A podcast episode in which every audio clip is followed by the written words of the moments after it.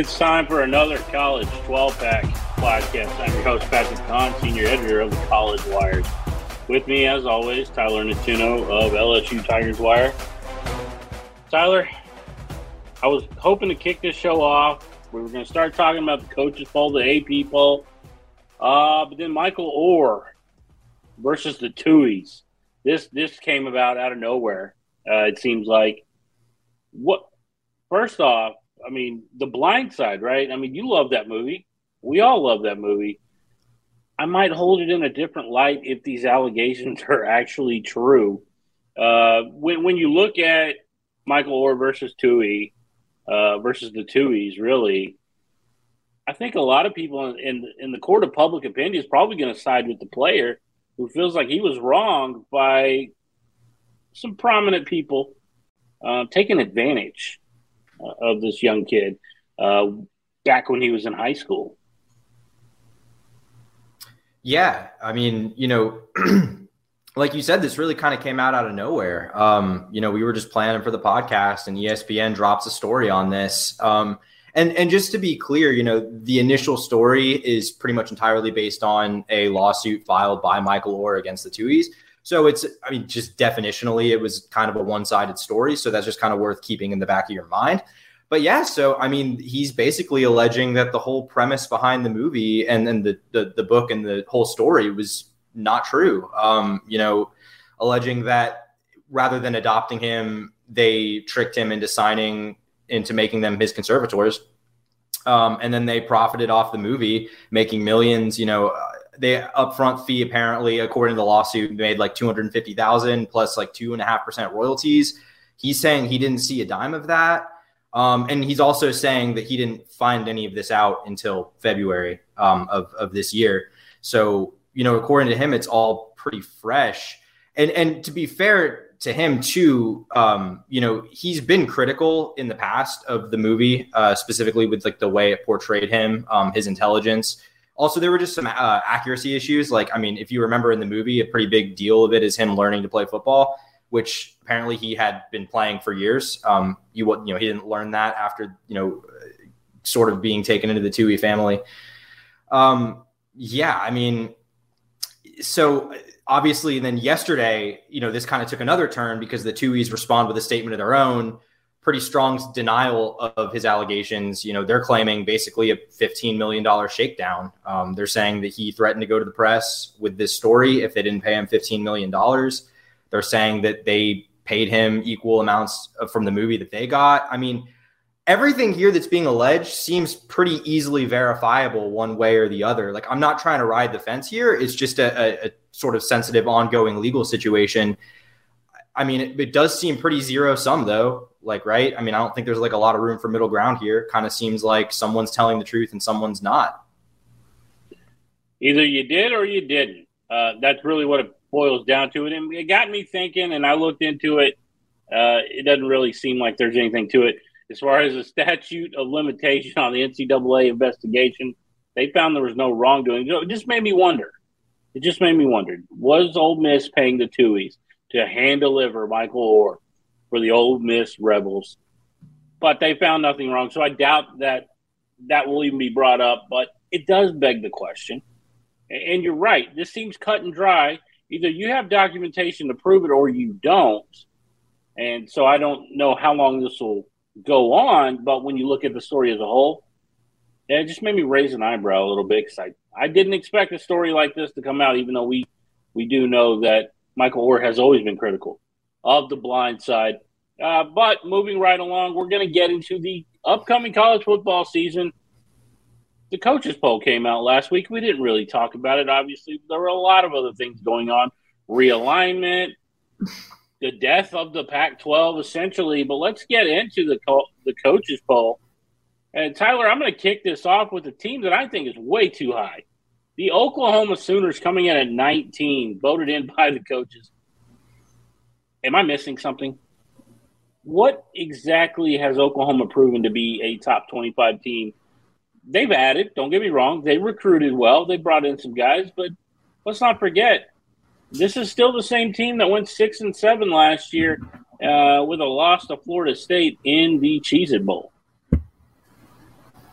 Yeah, I mean, I don't disagree with anything that you're saying. Um, I mean, I have my own questions about Oklahoma. I will say th- there does seem to be at least uh, a pretty loud group of people in the media that kind of are bullish on this team for whatever reason. You know, seem to think Oklahoma's going to make a sort of push in year two.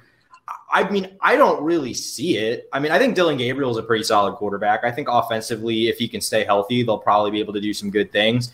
But I mean, we've talked about it ad nauseum on this show. That defense was a mess, and he's a defensive coach. I mean, I don't know. It would take a lot, I think, for them to make a significant leap. I mean, I, I don't think they'll be in the 500 range again, probably. But I mean, I'm I was surprised to see them in the preseason rankings.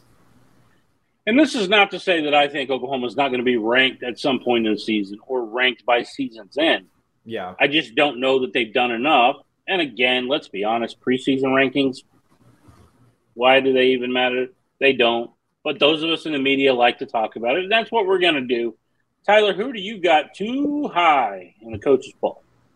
Yeah, I've got Notre Dame. Um, you know, they're up at 13. Look, I'm not down on Notre Dame. Notre Dame. Like, I like Marcus Freeman. I, I liked the move to acquire Sam Hartman at quarterback, but Hartman, you know, is a guy that really kind of made his money at Wake Forest with the RPO game. That's not really the type of offense that Notre Dame runs. I think there's going to be an adjustment here. Um, I think, I think, I don't. I mean, this was just a Notre Dame team that was inconsistent last year. You know, they went nine and four. Um, the way things started, not a bad result in year one by any means, but you know, a team that lost to Marshall, like a team that lost games it shouldn't have. I just think heading into this year to put them in the top 15, I just am not quite sure I see it. I think they're I think they're probably more of a team closer to like 20. And let's not forget, Tommy Rees isn't calling the offensive shots anymore. He's down True. at Alabama. Uh, I wasn't sold on the offensive coordinator hire, and that makes me wonder how effective Sam Hartman's going to be. Let's not forget he's one of the top passers uh, in the country, uh, one of the active leaders among passing yards, touchdowns, any metric you want to look at, he's among the league leaders. But I still have my questions about it. Uh, but moving right along, we are going to get into who's too low. Uh, you know what? I think I'm going to look at number 14, Utah Utes coming in, the two time defending Pac 12 champions. And let's be honest, I know they got questions, but if there's one coach that I will continuously rely on and I will pound the table for, uh, Scott Whittingham. I think he does a fantastic job. We've seen it time and time again. He goes up against some teams that he's overpowered against, and uh, well, let's be honest, uh, he slapped UC USC around a little bit last year to win that second straight Pac-12 title uh, after doing it to Oregon the year before. So, uh, Utes a little higher for me.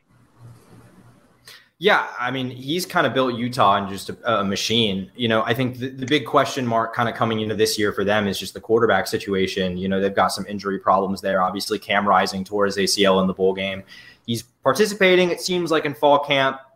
Not looking like he's going to be ready to go for week one against Florida, but obviously, you know, something to monitor there. And then their backup quarterback, um, you know, kind of a scary situation, was hospitalized last week for a lacerated kidney. So, he's also potentially, you know, they could theoretically be heading into that home game against Florida to open the year on that Thursday night, you know, with a, a third string quarterback. So, you know, I think early in the year might be tough as they're trying to get back to healthy, but I think this team at full strength, absolutely, it's a it's a borderline top ten team in the country. Well, they do have a quarterback they could throw in. He's playing running back these days. Ja'Quinden Jackson, former Texas Longhorn, could fill in for another former Texas Longhorn, Cameron Rising. Uh, but that'll be interesting to see how it goes. As far as too low for you, Tyler, who are you looking at? Yeah, I've got another Pac 12 team that I mean, I just am, am, very bullish on. I think Washington is to me, you know, if anyone is going to challenge Utah for the crown this year in the conference, I, I think it's Washington. Um, more even so than some other teams that we'll talk about in a second. But I think, you know, they've got a really good offense. They've got some great players on defense. You know, a lot of good teams in this conference, um, but I think they're probably. I, am kind of trending towards picking them to win to win the league this year. To be honest with you, um, and and just to be clear, they're 11. I mean, that's not absurdly low, but I do think that they should be a top 10 team. Honestly, I I think they're the best team in this conference. Well, you know, Washington has it uh, when you look at it offensive side of the ball. Um, and, and we know Trice on the defensive side, he's going to make a, an impact. So I can't really disagree with you there. Uh, but uh, we're splitting hairs talking about a number 11 team, but I agree. Uh, Washington is uh, maybe an underrated team. Um, if you can be underrated as a top 12 team in the country.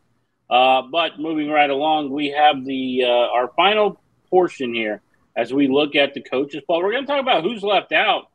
I might shock some people considering how tough I've been on this team in the past, but I got Iowa, and mostly because of what Cooper DeJean and that defense can do. The offense has some upgrades. Let's not forget that they brought over a former Michigan quarterback, Cade McNamara. He's a guy who led led them to a Big Ten title just two years ago. He kind of got the raw end of the deal last year with J.J. McCarthy coming in taking over. Uh, but now Cade is the guy, and I, and I think the offense will be improved. And even if they play at a competent level, I think Iowa is the team you got to watch out for the Big Ten.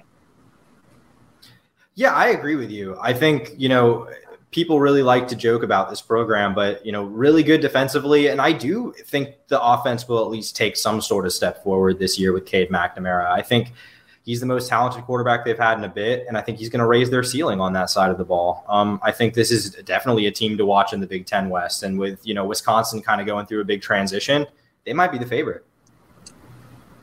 Yeah, don't sleep. Don't sleep on the Hawkeyes. Is what we're saying. Uh, but who are you going with? Who got left out? Yeah, I've got a team that I'm really surprised, honestly, isn't ranked, um, and I've got South Carolina. I mean, uh, you know, another team that up and down season in 2022, no doubt about it. But they ended the year really hot, you know, taking down, you know, Tennessee, ruining their playoff hopes, ending a really long losing streak against their rival in Clemson. They bring a lot back. You know, they've got obviously Spencer Rattler, who, when he's on, can make any throw that you know they ask him to. Um, obviously, a guy that has struggled with decision making at times. You know, will, definitely has the potential to have those games where he blows up and throws four or five interceptions. Like that happens. Um, it might happen again this year and probably will cost them at some point. But, you know, you look at the offense with Juice Wells, you know, Nyckoles Harbor, a, a five star that they added, uh, really versatile player, sort of a tight end, wide receiver, almost Kyle Pitts esque kind of player. Um, you know, I think their potential is really high, and, and I'm a little surprised, honestly, that if they were, you know, they included Texas A&M at number 25. I'm surprised that if you were going to squeeze one more SEC team in, I'm surprised that it was it was Texas A&M and not South Carolina. You know, I, I agree, and you know, you're talking about McCall, uh, Nyckoles Harbor uh, coming in. He replaces Jaheim Bell, who, who's now at Florida State. Uh, but again, but he might be even more talented, and, and we'll kind of see how how they utilize him. Do they use him in that running back versus tight end, big wide receiver role? But yes, I agree with you 100%. When you look at South Carolina, they're a team, and let's not forget, this is the team that beat Tennessee and Clemson back to back weeks to ruin two teams' chances of playing in the college football playoff last year. Uh, so don't sleep on South Carolina. You have to like what Shane Beamer is doing. He's got his own brand of Beamer ball, and it seems to be working in Columbia. Uh, but we're going to talk AP poll. It's very similar to the coaches poll, minus a couple of teams, but we're going to kick it off. Who's too high for you, Tyler? We're going to let you have the floor on this one. Yeah, I mean, I've got number six USC. I just don't see it. Um, you know, we talked just talked about two Pac-12 teams that we both kind of think are, are being underrated by the pollsters entering the year.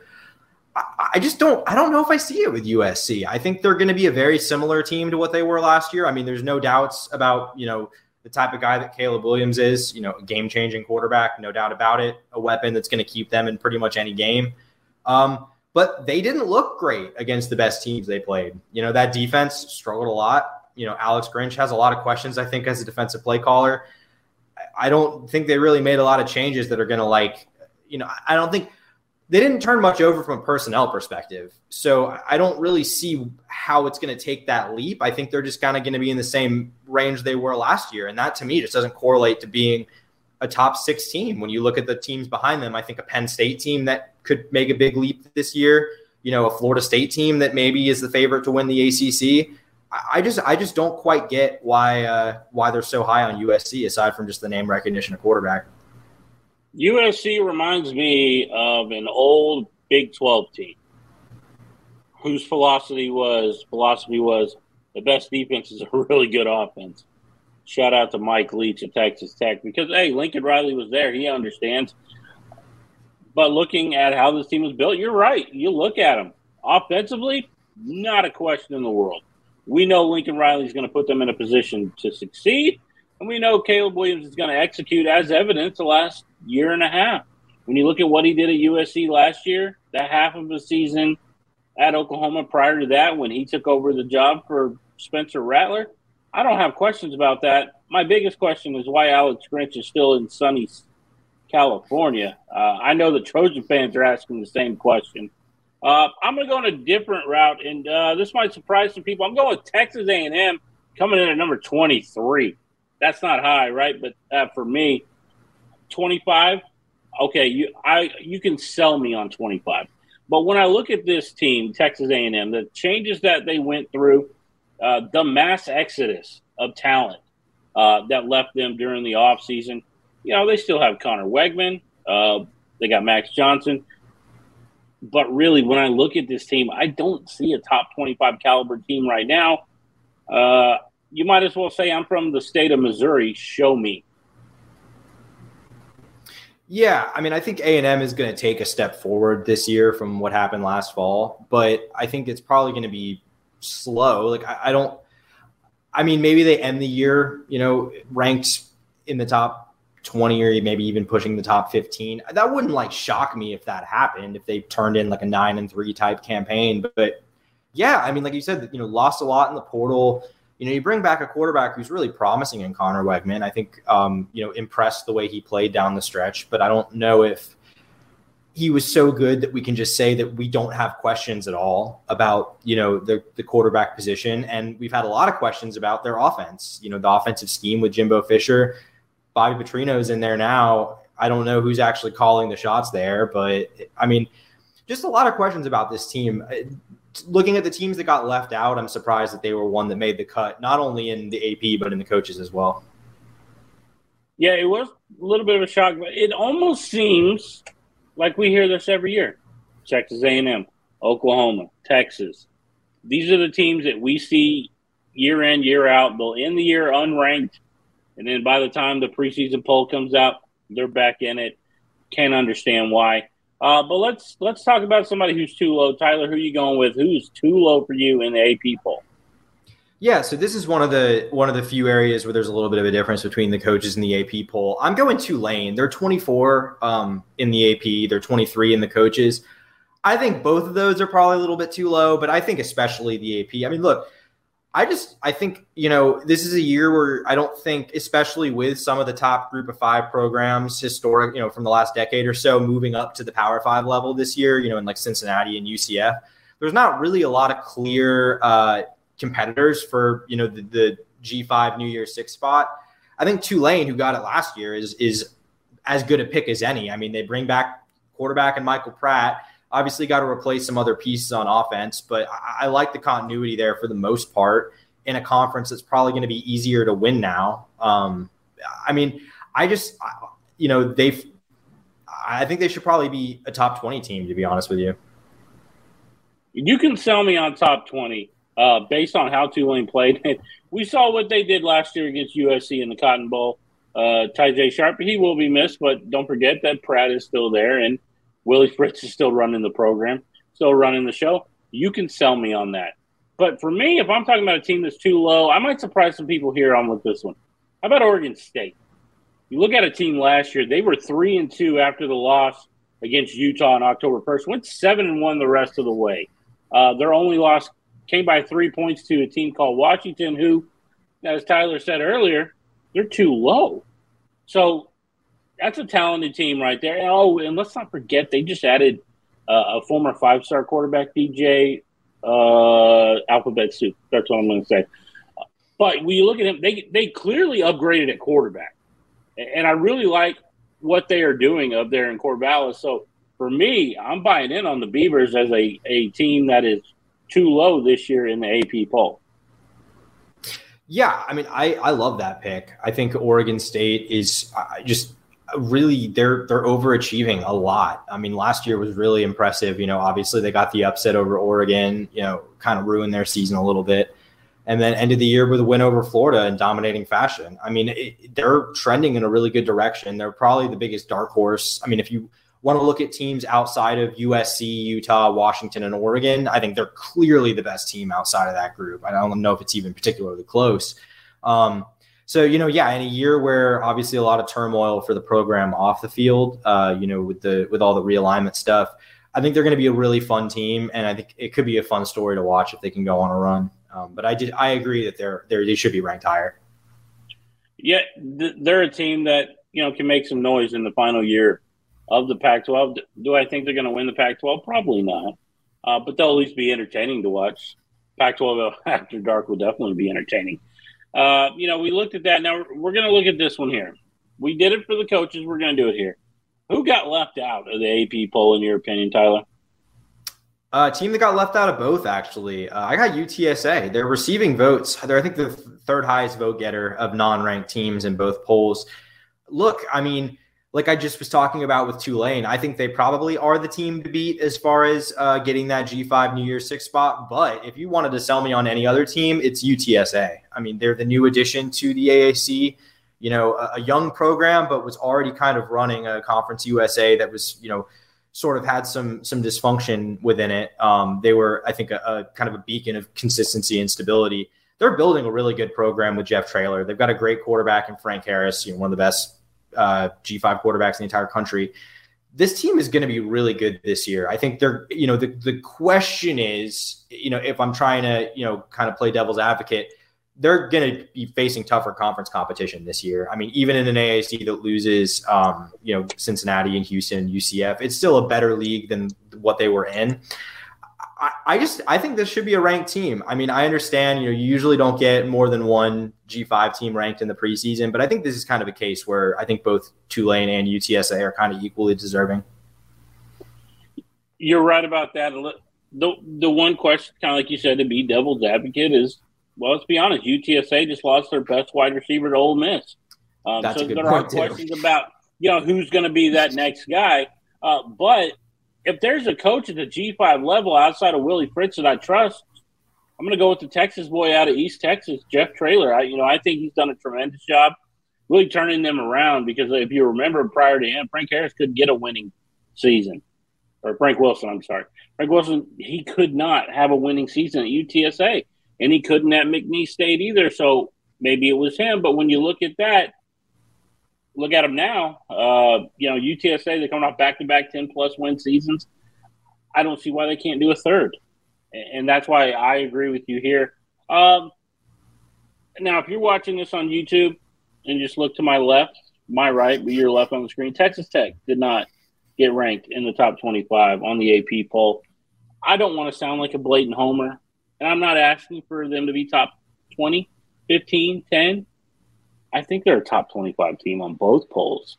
It was a little surprising when I didn't see Texas Tech uh, in the top 25, considering how they finished the year and uh, especially that game against Ole Miss where they just embarrassed them.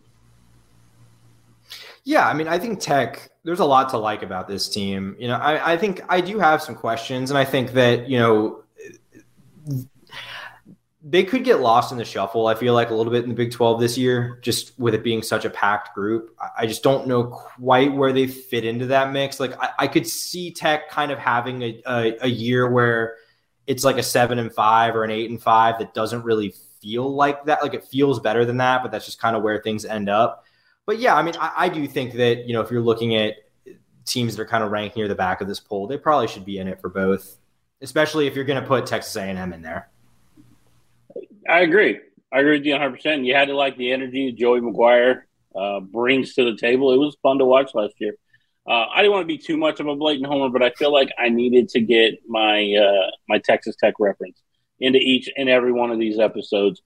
But let's talk about since you brought up Texas A and M, we're going to get into Johnny Manziel here shortly. Uh, but first, let's talk about Week Zero. Let's talk about some actual games uh, before we get into the untold Netflix story. You know, week zero doesn't really have like huge headlines, right? There are a few games that I'm interested in. Unfortunately, one game that nobody's going to get to watch is on the Pac 12 network, and that's USC hosting San Jose State. That's a tough one for me. I want to be excited about that game, but I'm not going to get to watch it because it's on the Pac 12 network. Um, and then obviously the other big name, Notre Dame and Navy. But considering BetMGM has Notre Dame currently as a 20 and a half point favorite, I don't know how much fun that game is going to be to watch either, Tyler. Yeah, I think I don't think Notre Dame Navy is going to be like a great game in terms of like an actual football game. I'm just really, really interested to see what Notre Dame's offense looks like with Sam Hartman. Um, you know, especially in a game that's probably going to be sort of a ball control type, you know, uh, you know, tempo and pace. Very curious to see how that how that works with the whole new look offense. I mean, and, and you know, they're you know not that Navy's been great recently, but they are starting off you know in a rivalry game opponent with a pulse in Dublin, so you're dealing with international travel, time change, jet lag, all that kind of stuff. There are some factors here that I think make it worth watching. Um, and, yeah, and, it's a great storyline though. The Irish in Ireland. I mean, yeah. can it get any better than that to kick off the season? No, and we certainly got some nice uh, some nice storylines out of the Ireland game last year. Uh, who could forget the the uh, beginning of the end of Scott Frost? So yeah, I mean, I think you know, it's, yeah, like you said, it sucks about the the USC San Jose State game because I think that is a legitimately potentially good game. You know, San Jose State is a, is a I think a real legit uh, G five team. You know, they they. I'm not saying they're going to win, but I think that could be competitive. Um, not that I would ever advocate, you know illicit streaming, but you know, maybe a game where you know if you have access to doing that kind of thing, you might want to look into it. Um, and then the only other game I wanted to make note of real quick, there's actually a legitimately very good G5 game uh, in the nightcap uh, between Ohio and San, Di- uh, San, Diego State. That's actually a could be a very good football game. And uh, one player in particular to keep an eye on is Kurtis Rourke, the quarterback for Ohio, reigning MAC Player of the Year, really really talented quarterback guy that may be going to be playing on Sundays. So just if you're looking for intrigue in those later games, that could be a fun one. How about this? As I close this segment before we go on to Johnny Manziel, Vanderbilt getting an easy win to kick off the season. They're hosting Hawaii after going to Hawaii. Well, they went to Hawaii last year, and uh, we saw what happened there. Uh, but yeah, I like what Clark Lea's doing, and, and, we'll see if going from a two quarterback system to the one quarterback system with AJ Swann for the uh, Commodores. That, that's going to be interesting to watch on uh, SEC Network. Uh, now let's talk about Johnny Manziel. The Netflix recently dropped the Untold series, and I'm a big fan of the Untold series, especially the Malice at the Palace.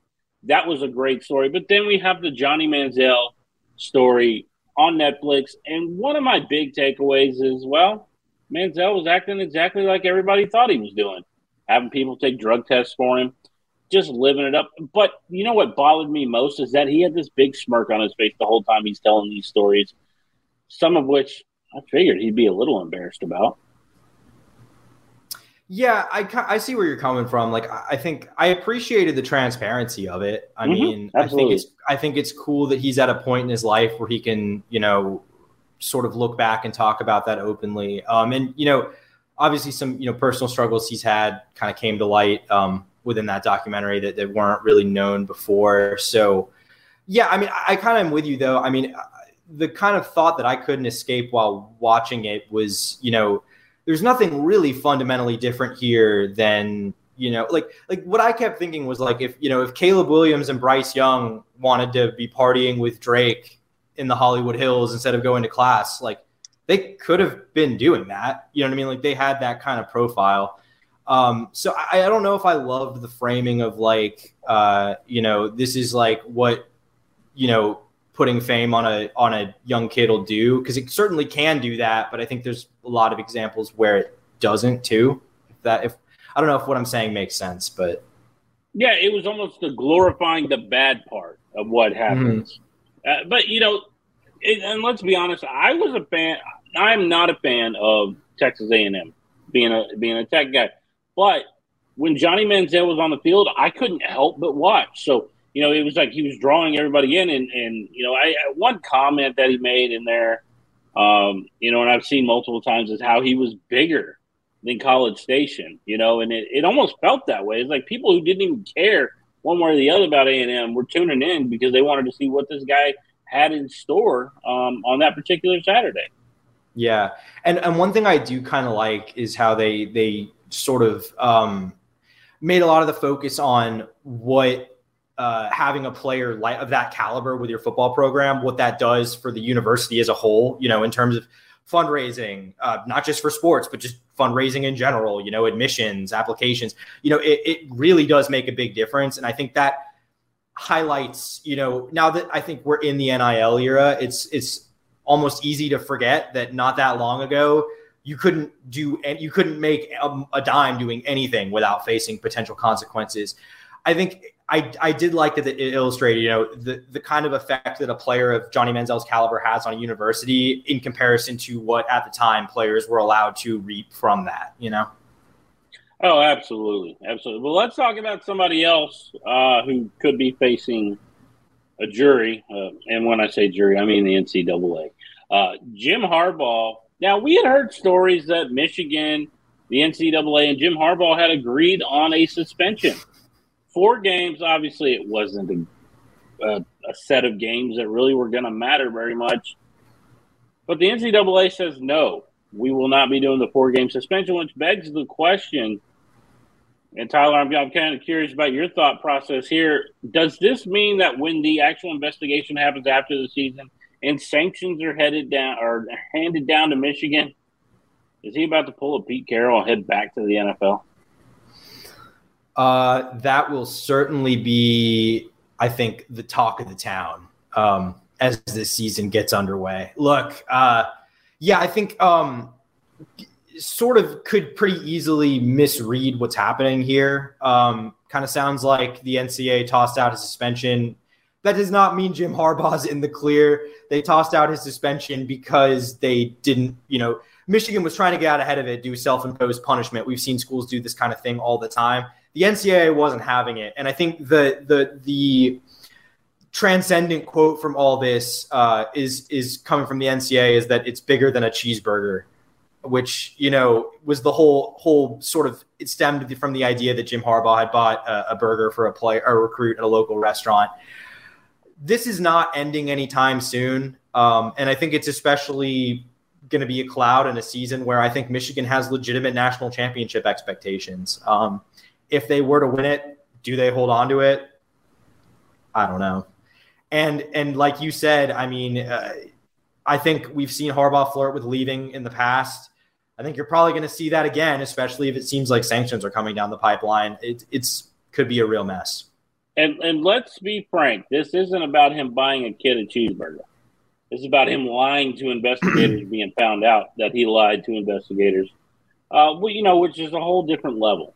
Is a whole different level, and and that's why I think that sanctions could come down after the season, and then we're going to see the flirtation with the NFL once again. Again, again for like the third third year in a row for the third year in a row. But yeah. if Michigan does make it to the Big Ten title game in Indianapolis, we could see a different future for the Big Ten. Uh, reports coming out that there's a chance they could be going to Vegas. Uh, the Big Ten title game in Las Vegas at is it Alliance Stadium, Allegiance? Alli- Alliance, I think. I think. No, no, that's a no Allegiance. Allegiance, yeah. Sorry. Allegiance Stadium in uh, Las Vegas. Obviously, where the Las Vegas Raiders play. But here's the interesting part: the Big Ten is primarily, you know, in uh, the upper Northeast, the Midwest. Primarily. Why are we talking about a conference title game in the Southwest? in Nevada, now it's closer for uh, Washington and Oregon, USC or UCLA. But for me, I'm looking at this and I, I don't quite understand it. But uh, if they want a new venue, go for it. Yeah, I mean, it kind of just, I guess, sort of serves as a natural midpoint between the the Midwest schools and the West Coast schools.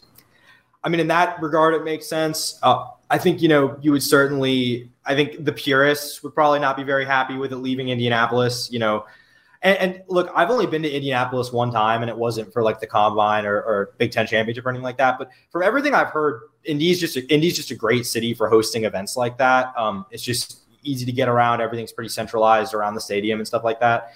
So I think uh, it's just a good event city, and geographically, obviously, for what the Big Ten has been historically uh, it's made a lot of sense to keep it in Indy. I would be a little surprised if they made the move to Vegas, especially considering doesn't the Pac-12 play their championship in Vegas, or have they moved to LA now? I guess I mean maybe the Pac-12 won't exist anymore, but what Pac-12 would be my yeah. question. I mean, I, yeah, who knows what's going to happen? There's a lot of moving parts here, but uh, but yeah, I mean, in the meantime, yeah, I think that definitely is possible, but I don't really get it, especially for I- only four West Coast schools. I don't get it either. Uh, but hey, the more stuff they can get in Vegas, I mean, there's a lot to do in that town. Uh, just don't tell anybody about it because what happens there stays there.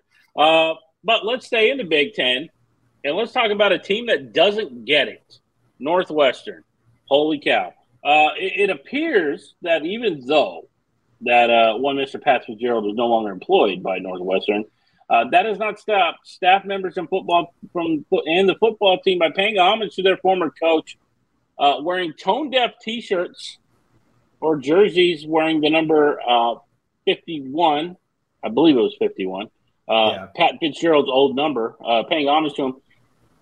To me, this says one thing: lack of institutional control. Clean it up. All of them have got to go.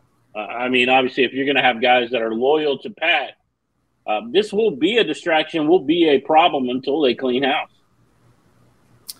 Yeah, uh, really bad look. So yeah, like you said, they're wearing shirts say "Cats Against the World," got Fitzgerald's number on it. Um, you know, this is this is bad. I mean, disregarding just for a second the morality of the whole deal. You know, the idea that you know of, of all the things that you know were alleged to have happened at the program. This is also a coach who's actively suing Northwestern. Like you're publicly showing support for someone who is legally challenging this. I mean, this is just a really bad look across the board. I mean, I think it just goes to show, like you said, you're you're probably going to have to have to clean house here. Um, I mean, and by the way, when you called them tone deaf, I just want to be clear. That's not us editorializing. That's a direct quote from the Northwestern athletic director. He called the shirts tone deaf. Oh I mean, yeah, absolutely. yeah, yeah. So I, I mean, it's just one of those things where you can't do that. You know, a lot of a lot of people are comparing it to sort of the the aftermath of the the Baylor situation, where you know people that were still on the staff were showing their support for the Briles family. Um, it you just can't have it. Um, not when it's you know serious allegations like they had. Um, not when you're embroiled in a, a multi-million dollar legal dispute with your former head coach who's suing you for you know improper termination. I mean, you just can't have it. Um, and for David Braun, you know, obviously a guy who wasn't really around for any of this. Um, you know, just got there a few months ago. Um, I mean, you know, he's going to have you know a lot of leeway this year um, from an on-field perspective. But if you end up having to get rid of most of the assistants and, really just clean house with the coaching staff, I'm not sure what argument really David Braun have would have for for staying on the staff. And let's not forget, not everybody agreed with Pat Fitzgerald. That's why this lawsuit came about and why the firing came about. Um, so essentially, with these tone deaf shirts, as the athletic director called them, you could still have a fractured locker room. And, and, and really, what Braun and Skip Holtz got to deal with is trying to bring them all back together uh, for this football season coming up. Uh, it's, it's a tough one for them. Uh, but make sure you come back next week. We're going to take a little deeper dive as we get ready for week zero of the college football season. Plenty of stuff to talk about as, you know, news breaks all the time. So I'm sure there'll be other topics that we're going to handle. Uh, but Tyler, for Tyler, I'm Patrick. See you next week.